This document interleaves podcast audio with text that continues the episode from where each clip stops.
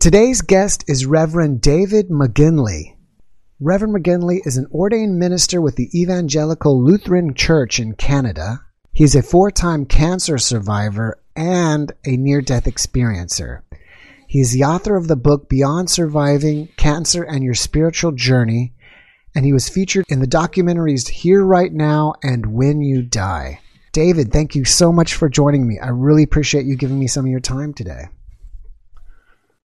Well, it's cool to be with you, Jeff. Thanks for having me on. Thank you.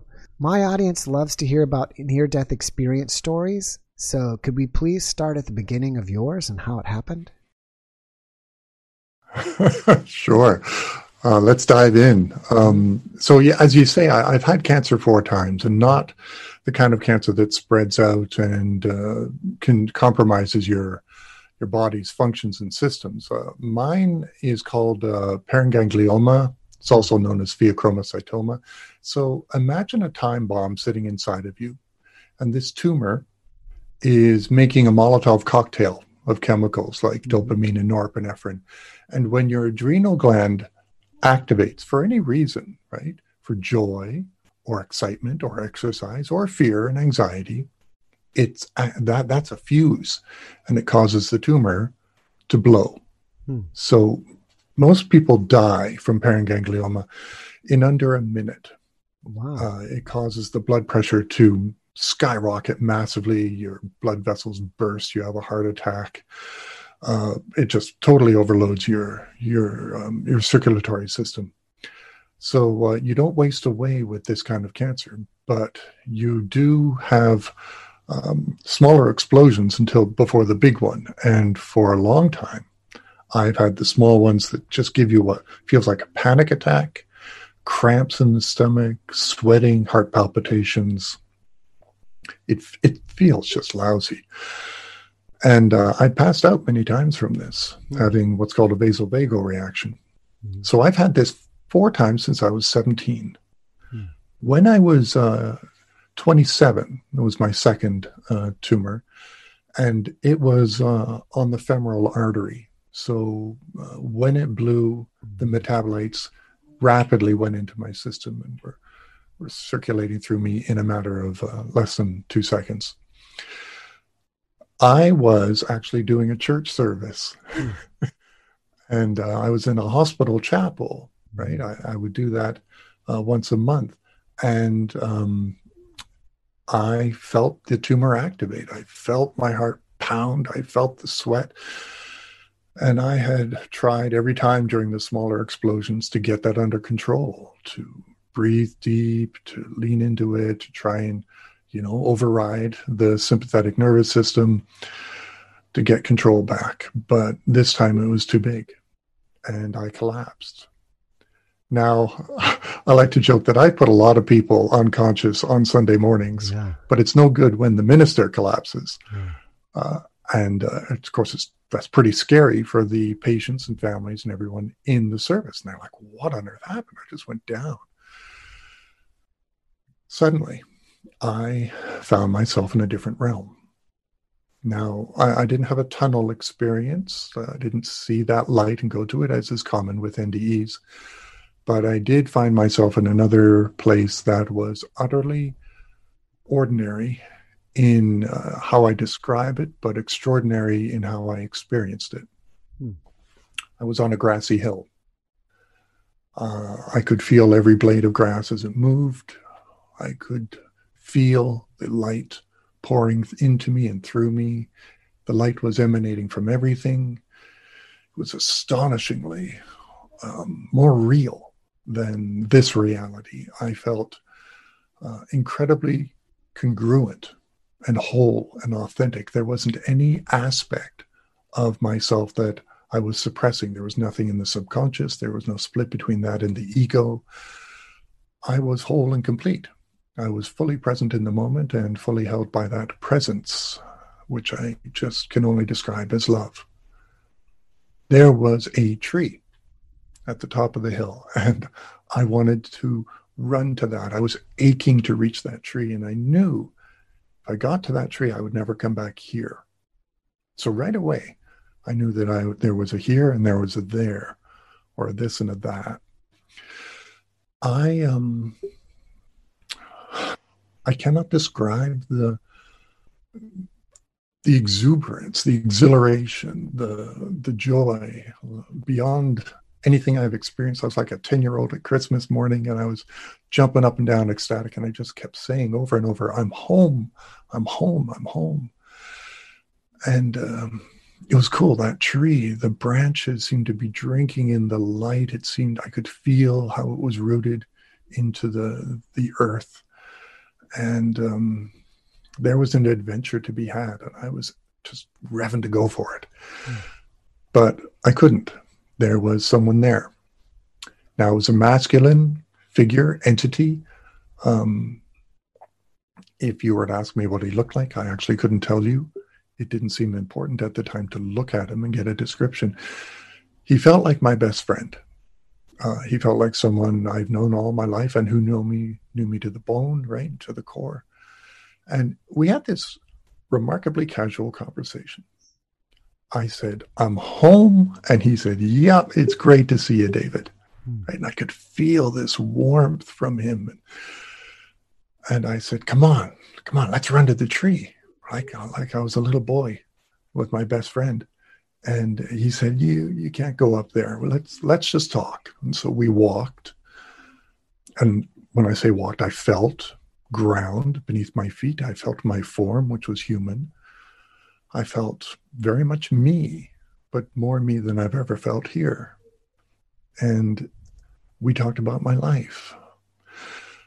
I don't remember much of the details of that conversation, but I remember the key points, which were it's great to see you. You're doing well. Things are going fine, but you have a lot of work to do and you can't stay here. So you have to go back. And I rejected that as so many people who have an NDE do. I said, no, I'm not going back there. Why would I go back? I'm, I'm home. I'm, I'm finally here. This is what I've been longing for. And he said, yeah, but you have more to do. You're not ready to be here. And I'm like, I'm brushing that off. Come on, let's go to the tree. And then I, I felt this seriousness, this intent that was nonetheless filled with compassion and love, kind of an endearing affection you would have for a kid who doesn't want to go to bed. Mm. That's what I felt from him. And he just emphasized, You have work to do. We will be with you. And I I felt my heart sink, right?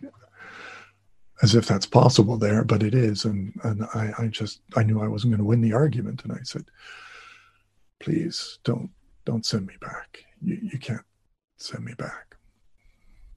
And then he put his hand on my shoulder and he poured this love and understanding into me. And he smiled and he said, It's going to be okay. We'll be with you. We'll see you later. Boom, I'm back. Which is the most miserable part of a near death experience? It's the return to this this flesh and bone, this muck uh, the pull of gravity, I felt it immediately. The density of flesh, the poverty of my words and thoughts, the way they must run in a linear fashion and are grossly inadequate to express what you're trying to communicate. There, the communication was instant and consciousness to consciousness. And yet it wasn't all at once, it still had a linear feel to it. But here, it is uh, communication is abysmal. And um, when you move from this state of consciousness to one so expansive, and then you're compressed back into this one, uh, it kind of messes you up and it leaves you grieving and homesick for what you saw. The doctor rolled me on my back, right? I was in a hospital, so a doctor and a nurse were right there. Apparently, my heart had stopped and I was gone for 15 minutes. Um, I heard their voices coming like out of a fog, as you adapt to the embodied form once again. And uh, I heard them say, "David, are you are you all right?" And I I opened my eyes and I I apologized, right? So quickly, I'm back in my ego identity, and I, I said, "I'm sorry. I'm sorry. I scared everyone. I'm sorry I passed out." Because I had passed out many times from the tumor. never during a church service. And um, they took my vitals, they wrapped me in a blanket, they didn't see a concussion, the heart was working fine, and they just chalked it up to a young seminary student, a young student minister having a, an anxiety attack. They wrapped me in a blanket, got my blood sugar, you know, up with a bit of orange juice, and they sent me home where I crawled into bed and I grieved for a long time. I didn't tell anyone. You'd think I would. You'd think I'd get up in the pulpit the next Sunday and say, I, I stepped on the, the, the, the porch of heaven, right? Mm-hmm. You don't know what to do with this. You immediately begin to wonder, was it real? It feels like a dream, but it doesn't. It that's the only correlation you have, right? But it's so real and you can't shake it. I didn't tell anyone for years. Uh, it, it takes many years to integrate these sort of things unless you have good professional support. Mm. I um I feel like that was back in 1988, right? I feel like I am doing the homework, right? Uh, I was I was 27 years old. Now I'm 57. 30 years ago, and um, the the road I've been on ever since has been interesting and bumbling along, but leading to some profoundly beautiful and meaningful work. And um, I'm grateful now as I look back that they sent me mm-hmm. back here to Earth, and um, I look forward to when I go home one day. I have so many questions to ask. I'm not even sure where to start. Let's first start with this, though. I want to kind of clear it up for myself a little bit about your cancer it's triggered by emotional th- emotional states and it, and through your adrenal gland. But it sounds like when it does actually surface, it can surface anywhere in your body. I'm yeah, sorry. my first one was in my first was in the dome of my bladder when I was 17. Mm-hmm. Then it showed up in my femoral artery at 27. Mm-hmm. Then in the ureter that goes down from my right kidney into my bladder. And then the fourth one was in my lymph nodes, mm-hmm. sort of in my gut. It can appear uh, in the heart. It can the tumors can grow in the brain. Mm-hmm. Uh, the vast majority of these grow on the adrenal glands mm-hmm. because it's a it's a it's a type of um, uh, it's a type of cancer that arises from the endocrine system, mm-hmm. uh, and, and, those cells grow out of control. So most people, when it's on the adrenal gland, it's called pheochromocytoma or uh, it's called yeah pheochromocytoma, and they just take out your adrenal glands and you're done. It's good. Only 10% grow elsewhere in the body, mm-hmm. and only 10% of those are malignant, and only 10% of those are recurrent. Mm-hmm. And here I am, four times around with a malignant paraganglioma. I'm a lucky man. Okay. Let's move on to your NDE. Who do you think the person or the being was that was with you? Well, because I'm a Christian minister, right? I'm a Lutheran pastor. And if your listeners aren't familiar with what Lutheran is, it's, it's like Anglican, or I like to say it's Catholic light. Okay. Right. So our, our our church services, I wear the robe. We have the sacraments. Right. There's vestments. There's the the chanting and the um, the liturgy. So it's a very traditional Christian uh, uh, denomination, and actually the largest Protestant denomination in the world. Catholic and Protestant, right? Um, so a lot of people say, well, David, wasn't that Jesus? I have never assumed it was Jesus. Mm-hmm. I didn't think they would send the boss. It was some junior apprentice from the warehouse, right? Mm-hmm. I always figured it, it, was just, it didn't matter who it was. Mm-hmm. He was love. And I, I certainly, you know, I say he was love and power and compassion and wisdom and humor and delight and friend. Well, it sounds like Jesus. Mm-hmm. Yeah, but it sounds like most spiritual entities, right? Mm-hmm. When we're mm-hmm. talking about the Christ consciousness, right? We're, we're talking about the the foundational consciousness from which reality emanates, and that mm-hmm. I believe is love, which means love is the highest state of consciousness. It's not an emotion, and we're all part of that. So I don't care who he was uh, I care that he was, and then I got to meet him, and then I sense sometimes he's always with me. How do you interpret his words of we are with you? Who do you think we are? Good question. Um, we is the uh, in the Christian Church we call it the uh, the company of saints or the, the the heavenly hosts, right? We is the spiritual beings that are part of the spectrum of consciousness. Right? I think that there are many entities beyond the physical realm and plane, and I think we are guided by them. Uh, and uh, in in the church, we we talk we talk about, you know, the saints and the angels, but um, that's that's a very reduced language to try to express uh, such a complex manifestation of life and consciousness uh, that we don't have the vocabulary mm. to fully contain it. So I think I, for lack of better words, I have a, a team of angels or spiritual guides that nudge me and are with me and thankfully have a good sense of humor about me mm. and are patient with me when I just don't want to listen or I'm caught up in my ego mm-hmm. or I'm bumbling along, right? Mm-hmm. Infinitely patient. Uh, whoever they are, they're very good at what they do. I think they can take any mess that we create uh, or get into and they can use it for the advancement of our evolution into love. So him and his team are um, are people or people are beings I'm going to meet again, mm-hmm. and I'll get to know them uh, on the other side. For now, we talk mm-hmm. informally uh, every day, and um, I have cool things that happen, and I appreciate their guidance like you wouldn't believe.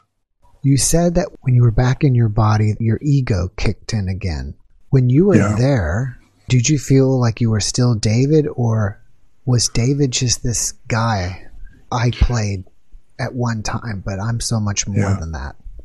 There, I was more David, hmm. more me than I've ever been here. Hmm. So I had identity. Now, that's not the same as having ego. Hmm. Oh, okay. Right? I, I understand ego as a uh, part of the identity experiment the dimension of identity we wear in this realm to experience, right? Uh, the ego is a surface level of who I think I am, but the bulk of what and who I am lies beneath the surface. Mm-hmm. Um, so there, I, that's why I use the words I was integrated, congruent, and authentic. Mm-hmm. Here, I am fractured. I am I am quite a bit of a mess. I am all over the place. I am not fully present. Uh, even in my, my, meditative practice, I'm I'm only sporadically present for maybe five seconds, and then I drift. Mm-hmm. Right, and I continue to trip myself up in life, and and um, you know become blind to many aspects of triggers in my subconscious. Mm-hmm. That's all part of the growth into love. Mm-hmm. So we try to have a sense of humor about it. I believe a lot of people who have had NDEs who have not told anybody or have had any professional help watch this podcast. Can you give any advice to those people? Yes. Uh, the vast majority of people who have had an NDE never have counseling uh, or support to integrate it. So I just want to affirm that if you've had this experience, which will be unique to you. You won't probably have the hill and the tree and the entity I encountered.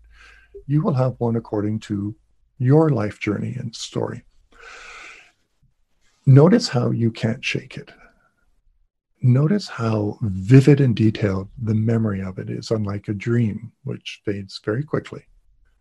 Notice the energy of it. Notice the ache in your heart, the homesickness. Um, I encourage you to trust that it was real and that it is a beautiful gift and it is there to guide you, to remind you of what you truly are. Um, if you do want to unpack it, uh, I'm going to do a plug here. Please go to iands.org, the International Association for Near Death Studies, You get a lot of material there that will help you understand the phenomenon. And uh, they have a repository of over 18,000 cases that stem, go back hundreds of years. This is a universal experience found in all cultures, all races, all language, all levels of uh, education, all age groups. Um, it is not impacted by uh, anything that that we might think like uh, your belief doesn't tend to matter, right? It's a universal phenomenon. Uh, and everyone comes back from it with the same basic message that it's all about the love. And again, I, I want to emphasize if God is love, then love is not an emotion, love is the highest state of consciousness. And we are emanations from that. Uh, so it's kind of like a, a wake up and a reminder of what's at your core and what you're headed for on the day of your transformation, which we call death. I would say almost everybody who I have had a podcast with that has had an NDE has had after effects and or trouble managing it. With that in mind, do you think people are supposed to have NDEs or are they accidents? Uh, they are a very common phenomenon that is most often a result of a brush with death. So, accident, no. Um, is there a, an intention and a purpose in it? That's beyond my scope of practice, uh, right? Uh, but it happens and it can be used for your spiritual development in a very rapid way. Uh, one in 10 people who have a cardiac episode or a heart, heart episode will have a spiritual experience, such as out of body or near death. One in 10. Let's remember, heart disease is the number one cause of death in North America. Well, it was before COVID. um, and uh, you probably know somebody who's had a near death experience.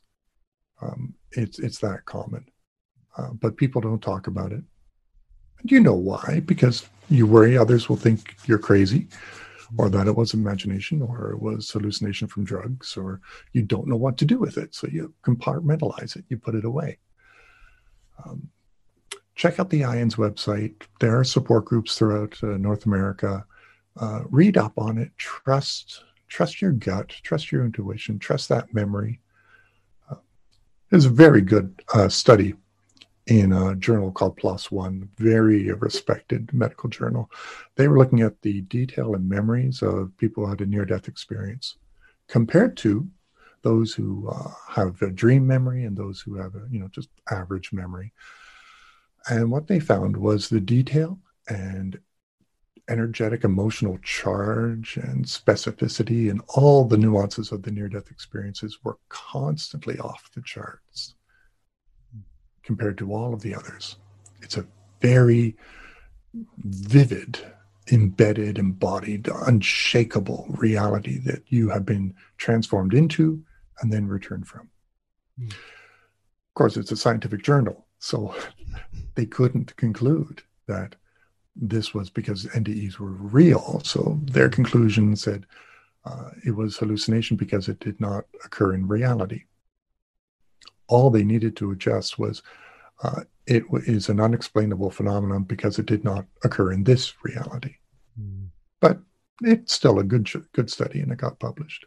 I think it's fascinating the way you described it as it's something that you can't shake. I've never heard that before. Yeah, um, you know, in uh, in the Christian tradition and other spiritual traditions, religious traditions, we, we talk about connecting to God, uh, being filled with spirit, the peace of God. Sometimes the uh, in, in some traditions there's an ecstatic experience of spirit, uh, something people call being born again. Uh, this is a universal phenomenon of when you are apprehended by spirit, by love, by God, by whatever it is, the ground of being, the great mystery, the source. That changes you. Now, that's focused on the experience of it while you're still here and not in mortal danger. When you are temporarily transformed back into the ground of being uh, without losing your individuality. Uh, that is a rewiring of your consciousness. You can't undo that. Uh, it is going to stick with you. But because of this, a lot of people actually get messed up from it. Right? You may notice that your longing to return home can't be satisfied by anything here, but you try anyway, whether that be, uh, you know, chocolate or gambling or, you know, mm. addiction rates are actually higher mm. uh, amongst people who have a near death experience. Divorce rates are higher because mm. they leave relationships which are not authentic to love. Hmm. Uh, they often leave religious traditions if they are not supportive of, of that signature of love of resonance. Remember, this is not an emotion. We're talking about love as a resonance and a whole state of consciousness. So you end up wandering, kind of odd ducks in the world looking for home, but not knowing how to put your finger on it. Mm-hmm. Um, I remember for many, many years being so restless, longing to experience the completion once again it's not like I wanted to kill myself. That was that just is not part of the the wiring. But you're homesick and you're looking for a way to fill it. And they just don't satisfy. So far from making you enlightened, it just makes you both heartbreakingly joyful and sad at the same time. And that's a secret world that you keep inside. When you say that you're, and I don't want this to become a, I'm like, I don't, I hope this is not going to make anybody sad or down, but it made me think about this and trying to experience a little bit of what you experience. When you say you feel homesick, do you think it's also that you're, it's a feeling of loneliness? Yes. Yes, uh, thank you. That's that's it. Because when I was there, I was so fully connected not only to him but to everything. But here, I experience myself as a fractured consciousness. I experience separation from objects and people and environment, and I move through it as a contained form. Iso- I don't you, know. Would you call it isolation? um, isolation, which is illusionary, right? Because all of us and all of reality arises from pure consciousness, what we call spirit. So we're never really separated. We're all plugged in, mm-hmm. and we're all particular manifestations of that ultimate potential reality. Right? So if if any of your listeners are familiar with uh, quantum physics and the collapse of the wave function, it's I think it's the same sort of thing. Uh, when we when uh, a photon is observed, it, it collapses and becomes a specific particle. But when it's not measured or observed, it remains as a p- potential waveform. Well, here I like to think we are the uh, consciousness of the universe that has been made particular, and we all wander around thinking we're separate from each other but ultimately we are not. We are part of the waveform of love. And that is how the universe expands out over what seems to be billions of years, but is actually just a constantly changing eternal moment. Mm. And it's a beautiful creation. And there's a lot of joy in being involved in uh, being part of that intentionally. Mm-hmm. Uh, but still, you have moments when you're just homesick for it if there could be a lesson that people are supposed to get out of this or get from this, would you think it could be that we need to be more interconnected here with each other on on, on Earth, or do you think there's some other lesson? Oh, I think there is only one lesson. It is uh, for us to focus upon love. When you focus upon love, you will be practicing the greatest spiritual tradition you or, or, or you know discipline you could ever practice. Uh, and when we focus on love, we repair the world. We remember who and what we are, and we help others remember it too. When we focus on love, we become uh, spiritually sane. We step out of the crazy insanity of uh, perceived separation. And we, uh, in the Jewish tradition, we are practicing tikkun olam, right? We are a shard of the divine that is helping others remember that they are that reflected light, and we are repairing the mirror, uh, you know, the, and the glass through which that light shines. This means, and I say this with all my heart as a Christian pastor, that your spirituality is not determined by what you believe as much as it is determined by how you love. For God is love. I think that's the one lesson that near death experiences teach us. Uh, but the, applying it is really hard because that means being loving and forgiving and compassionate to myself. Mm. That's a good point. And to others who may not deserve it. Right? Yeah. So when you have someone in your life who is abusive, or who is hurtful, to be able to look upon those people, those who are swallowed by anger and rage or pain, and just recognize that they have forgotten who and what they are. You can honor the light in them even when they do not honor it in themselves.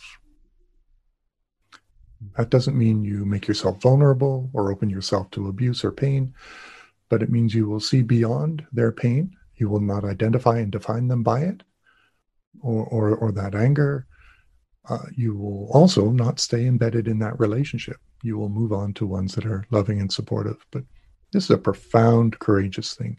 The kind of love I'm talking about is a fierce, transformative force of justice and repair.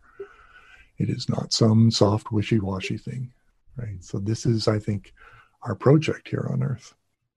Since you're a Christian pastor and you've had this experience, when you look at the Bible and read the Bible, do you now read it with the lens of your near death experience and see the Bible in a completely different way? Oh, yeah. oh, yeah. Man, the uh, I never expected hmm. that the scriptures would come to life like this. I read, especially St. Paul, who I never liked, hmm. right? I always thought St. Paul was, you know, I judged him by today's um, cultural standards. Mm-hmm. But now I read him and I'm like, man, this guy, he had a near death experience, I'm mm-hmm. sure. Mm-hmm. Uh, it, it, it's in First Corinthians. Uh, and when he's talking about love, right? Love is patient, love is kind, never boastful, loved, you know, he's talking about that divine consciousness. Um, all of the uh, New Testament to me points to this relationship to the source, which is love. Uh, in fact, I, I invite your listeners, crack open the Bible. It may have some dust on it, but crack, mm-hmm. crack open the Bible, go to the New Testament, and I invite you, read it, but replace the name Jesus with the word love and see what happens. It's pretty cool. It's pretty cool and the Old Testament, the Hebrew scriptures, right? I know it's filled with stories of violence and, and a judging God, but it really is the story of our early development into a, into understanding what love is, what a loving society is, and the passion of the prophets in trying to correct a stubborn people and the, the, the utter oppression and suffering that they were experiencing, right? That's that's the heart of it. And, the whole thing is a love story. And I see the whole human journey as a love story. What part of the Bible? First Corinthians, you know, is it like First Corinthians verse four chapter? You have that off the top. I want to I want to be uh, not off the top of my head. I'm pretty sure it's uh, First Corinthians uh, um, 13, 2 Corinthians chapter 12. That's a very good one because St. Paul says, uh, I know a guy, wink, wink, who was taken up to the third level of heaven, right, and and saw things that cannot be spoken of, right, and he he talks about it in ways that people who have had a near death experience will really recognize. He says, now whether this was in the body or out of the body, I don't know, right? Yeah, like I had a body, mm-hmm. but was I in a body? Mm-hmm. And um, when he when he says, I know a man who had this experience He's trying to be modest and not boast about himself because the letter is written to a church that was filled with uh, religious leaders who were boasting about their spiritual gifts. Mm. And Paul was like, oh, how, how do I talk to these guys? Because I was awful. I was a guy who persecuted Christians, right? I never met Jesus in person. I slaughtered his followers, right? And then I had this conversion experience. Okay, I'll talk about it in the third person. Have a look at that. I explore that more in in my book, um, but you could just pull it up on on um, on the internet and go, you know, Saint Paul near death experience. Mm-hmm. Have a look, mm-hmm. and there are so many other passages. Mm-hmm. I especially love the passages in a tiny letter called the First Letter of John, and near the end of the Bible, where it's talking about God is love. So those who love know God and God is within them, and those who don't love don't have God. Oh my goodness. So love and God are synonyms. I don't need to believe. I just need to love. Because, heck, any belief system I have, no matter how tight the doctrine, it's probably going to fall far short of the wonders that are waiting for us. My little human brain just won't be able to put that into language. So mm-hmm. the churches do it as we can, the religions do it as we can. Mm-hmm. Uh, it's a great adventure. I had a guest on before, and he made the case, you seem to agree with him, that Paul had an NDE, but he also thought the resurrection of Christ was an NDE. What is your opinion of that? Um, pretty interesting to angle on it. Uh, I think the resurrection was a resurrection. I, I, I am really struck by the details of those stories um, because they're filled with people who doubted it. It's not real, right? Mary Magdalene at the tomb, you know, it's not real. And he had to say, Mary, it's mm. me. Look, mm. touch me. And, and the disciples, they, they were freaking out. They were scared out of their minds and they locked themselves away mm. in, uh, in an upper room because they thought, right, they killed Jesus. Now they're going to come kill us. Mm. And Jesus appears to them and, and they're like, what? He says, come on, touch me. Right. So that it's very physical nature Hmm. right? Saint uh, Doubting Thomas, come on, man, put your hand in the wound in my side. So it's a very physical thing. Um, there are uh, paranormal stories throughout the Bible that are very congruent with what people experience um, these days. Um, so I, I, tend to take the resurrection at face value while recognizing it's going to be about more and bigger than my little brain can can understand. Mm-hmm. After you've had this experience now, at this point in your life, do you fear death? No, I am not afraid of death in any way. Uh, dying's another issue. I have concerns about that when it happens again. Mm-hmm. Uh, and you want that to be painless and fairly smooth. Uh, but I have no fear of death. Mm-hmm. That's congruent with my patients, right? I am a hospital chaplain. Mm-hmm. Now, I don't have a church. I am in the cancer and palliative and intensive care units at my hospital, uh, eight hours a day, five days a week. And I hear near death experience stories every month, sometimes every week. Hmm either from a patient who just had it or from someone in the family talking about you know years earlier or they hear they tell me a story of oh yeah that's what my father experienced right? They saw angels or the spirits of uh, their loved ones who had died you know appearing and i hear that all the time. It's really common. You think it's exceptional you think it's rare but think about this. If if we and all of reality arise from spirit, then this must be a universal phenomenon. Western culture just doesn't know what to do with it, uh, but it's it's pretty universal. Have you ever considered that your experience may be a gift because now you have certainty that your consciousness yes. goes on? Yes, I, I look upon it as a great gift Um, I'm, but but you you must always be careful with the gift. Don't get arrogant about it.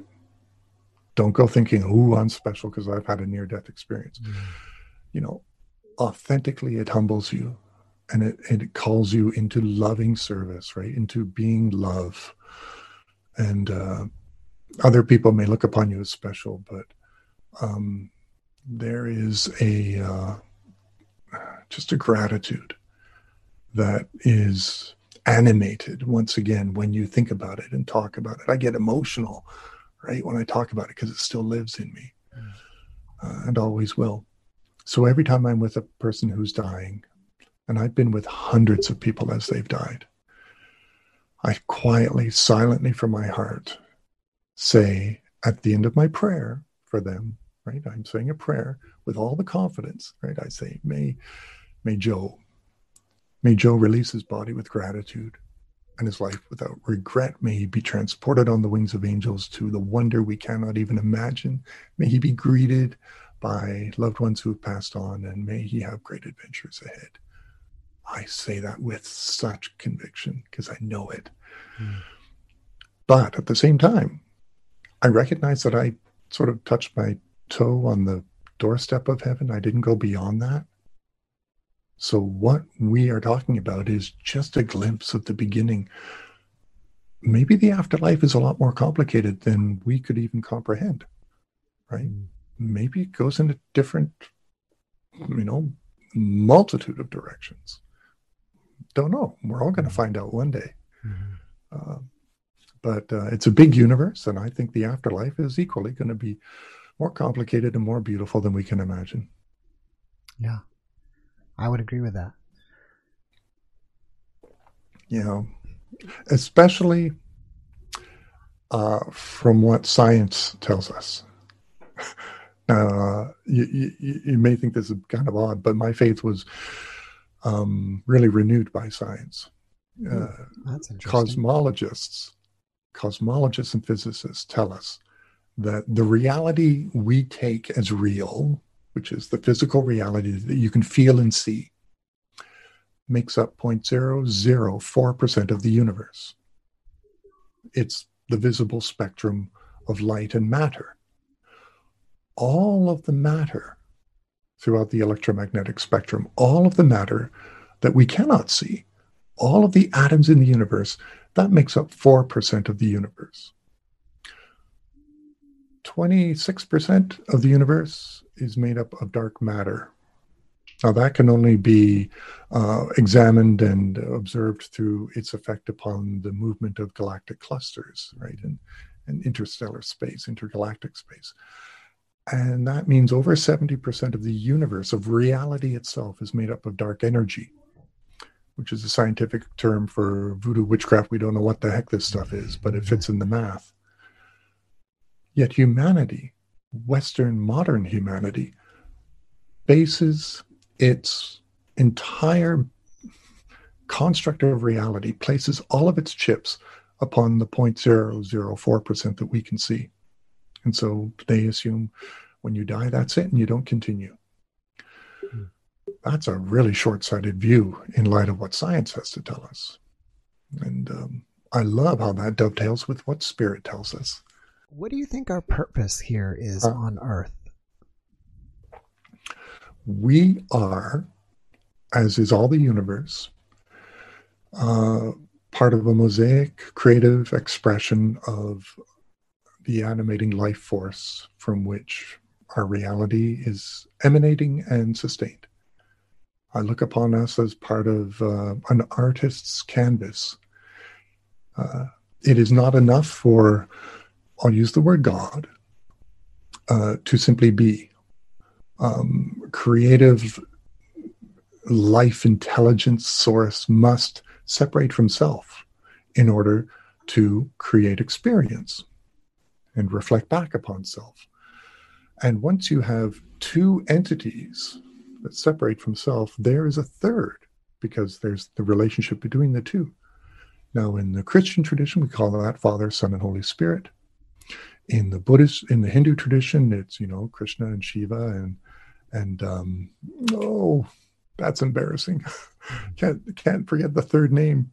Right there, there's a trinity relationship there. Uh, there's this, you know, in in the Jewish tradition, there's the the the Father Elohim, right, and there's this Spirit, this Shekinah, right, which is another word for breath. Um, it, it's present in all religious traditions, and I think that God, as primary source, keeps separating from self to reflect back. And in that multiplicity of infinite separations, the universe is manifest, and so are you and I. Right? So it's all part of, uh, as God conceives, Spirit creates, and the universe experiences.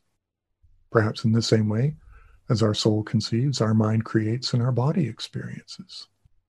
Right? Is that the image of God? uh, all of it arising from the ground of being in a constantly changing eternal now, simply to add to the experience and expansion of love itself. What is your opinion about time?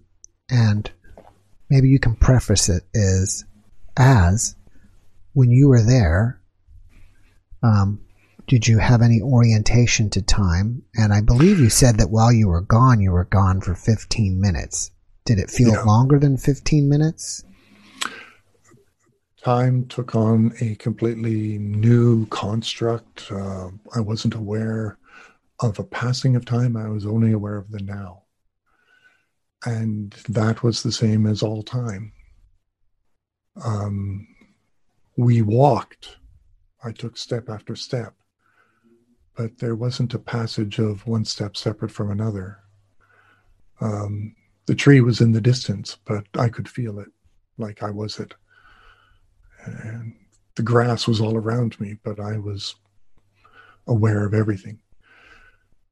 Here, time is part of the mortal experience, the material experience. And so it must be because time is, you know, a uh, um, an aspect of relationship and in Newtonian reality, uh, an aspect of gravity, uh, and is a flexible um, construct. I, I, see it as much more like the uh, string of an instrument, which can be tuned and stretched and compressed and can resonate out with a different note.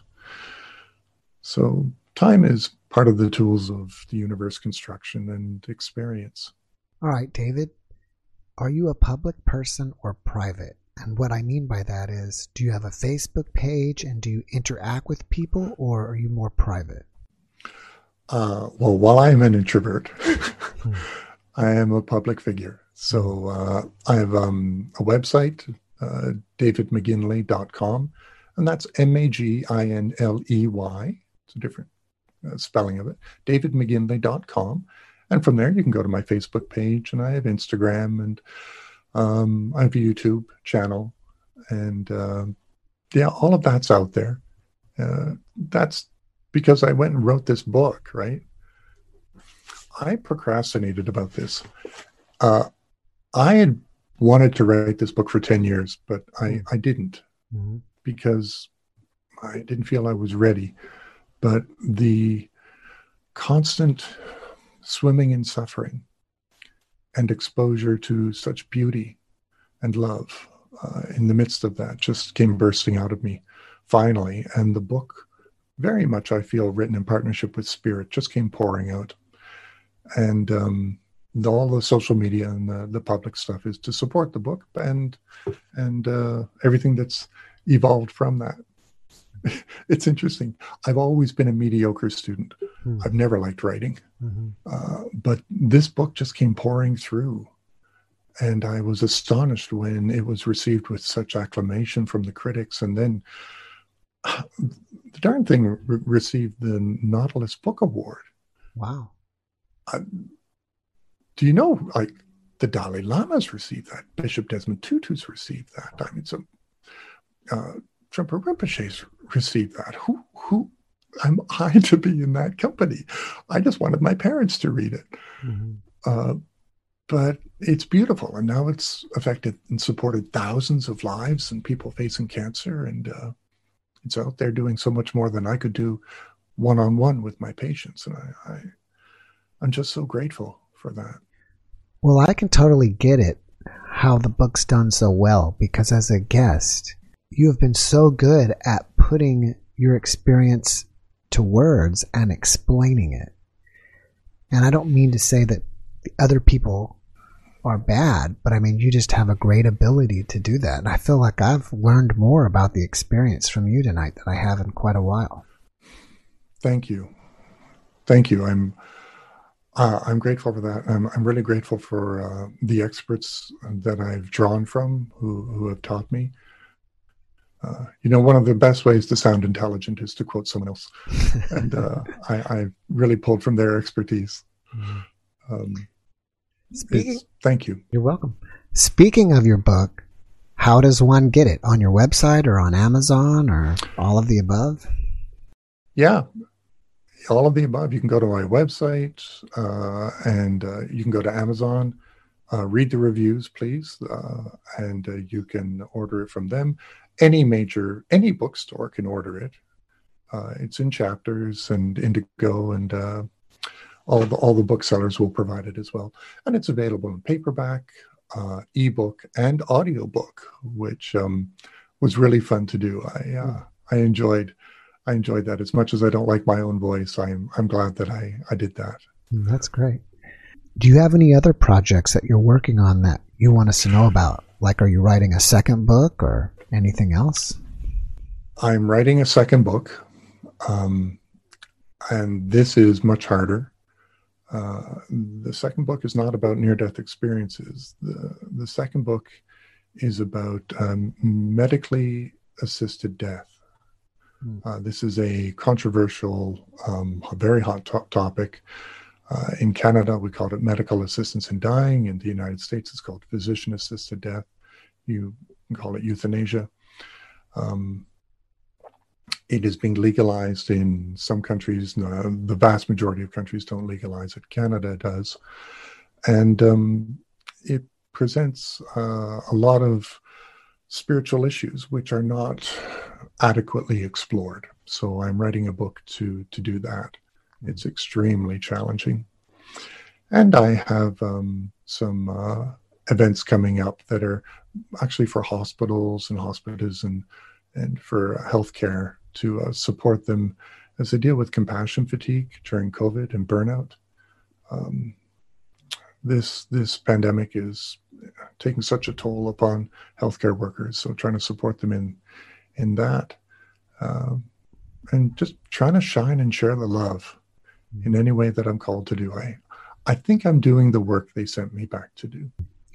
Since you're surrounded by men of medicine, science, allopathic physicians, how do they respond when you talk to them about near death experiences?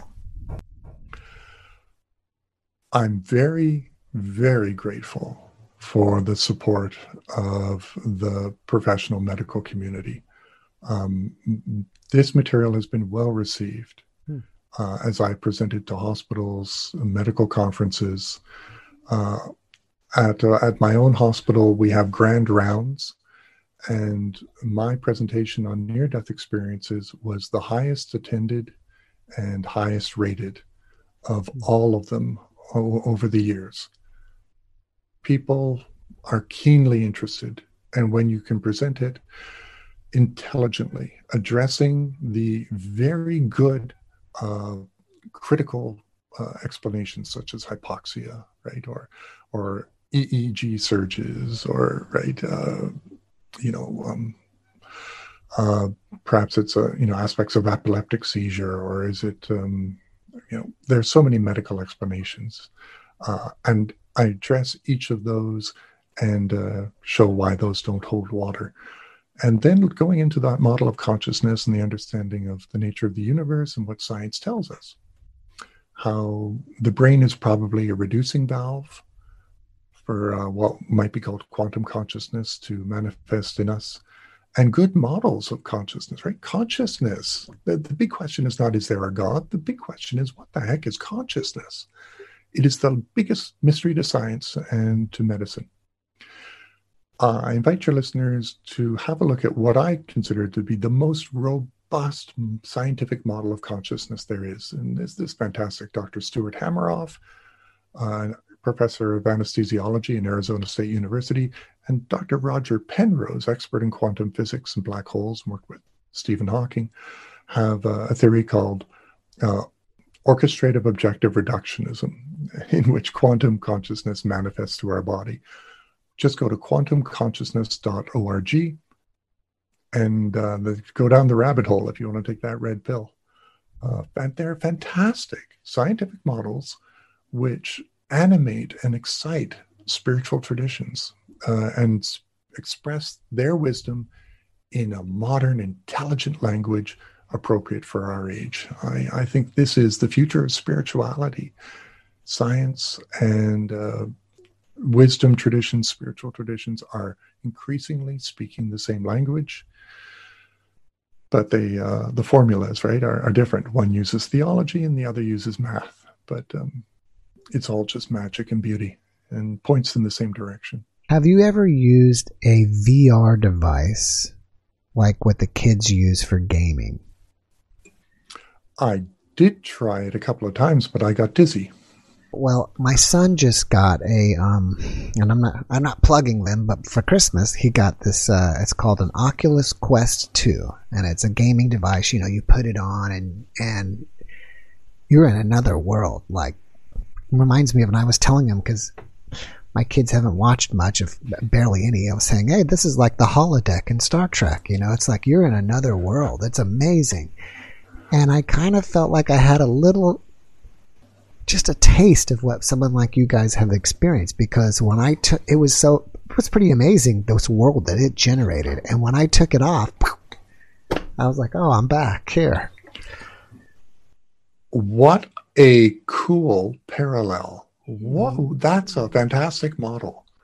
Um, I would love someone but like ironically you. it's I'm sorry I was going to say I'd love someone like you to to be in that and see what you would experience well, I'm excited about that idea because the latest scientific model of reality of the universe, which Stephen Hawking wrote about in a letter that in a paper that was published just after his death, is that we live in a hologram. We live in a, project, a projection from a higher dimensional reality. This is the the most uh, accepted and it's exciting scientific model of what we think is real. So actually that when you die, it's like you've taken off the uh, the goggles and you see the new reality for what it is. In in our world, you put on those goggles and the reality you're experiencing is so convincing and so cool. Um, but this reality is more real than the holographic reality. In the same way, the dimension we call spirit or heaven is more real than this reality, which is a projection, a very convincing illusion, as Einstein said. Mm-hmm. That's pretty cool. It's funny that you said that because I had thought that later myself as like ex- almost exactly what you said is like, well, what if you know, when I take the glasses off, I mean, you know, that was Earth. And if I came back and, but instead of being, oh, I'm back here in my, you know, where I'm at, if I was in an amazing place and I'm like, yeah, I'm back. Yeah. Yeah. That's very much what I felt during my near death experience. Mm-hmm. I knew that place. I knew it as home. That's why I said I'm home. And you also feel it as home because suddenly you're back to yourself you're not suppressing or blind to any aspect of you. You are whole and complete and naked and held in the animating force of love. So you're home. Mm-hmm. yes. It's good to know I'll, I'll get back there. And it's good to remember that I arise from it every moment anyway.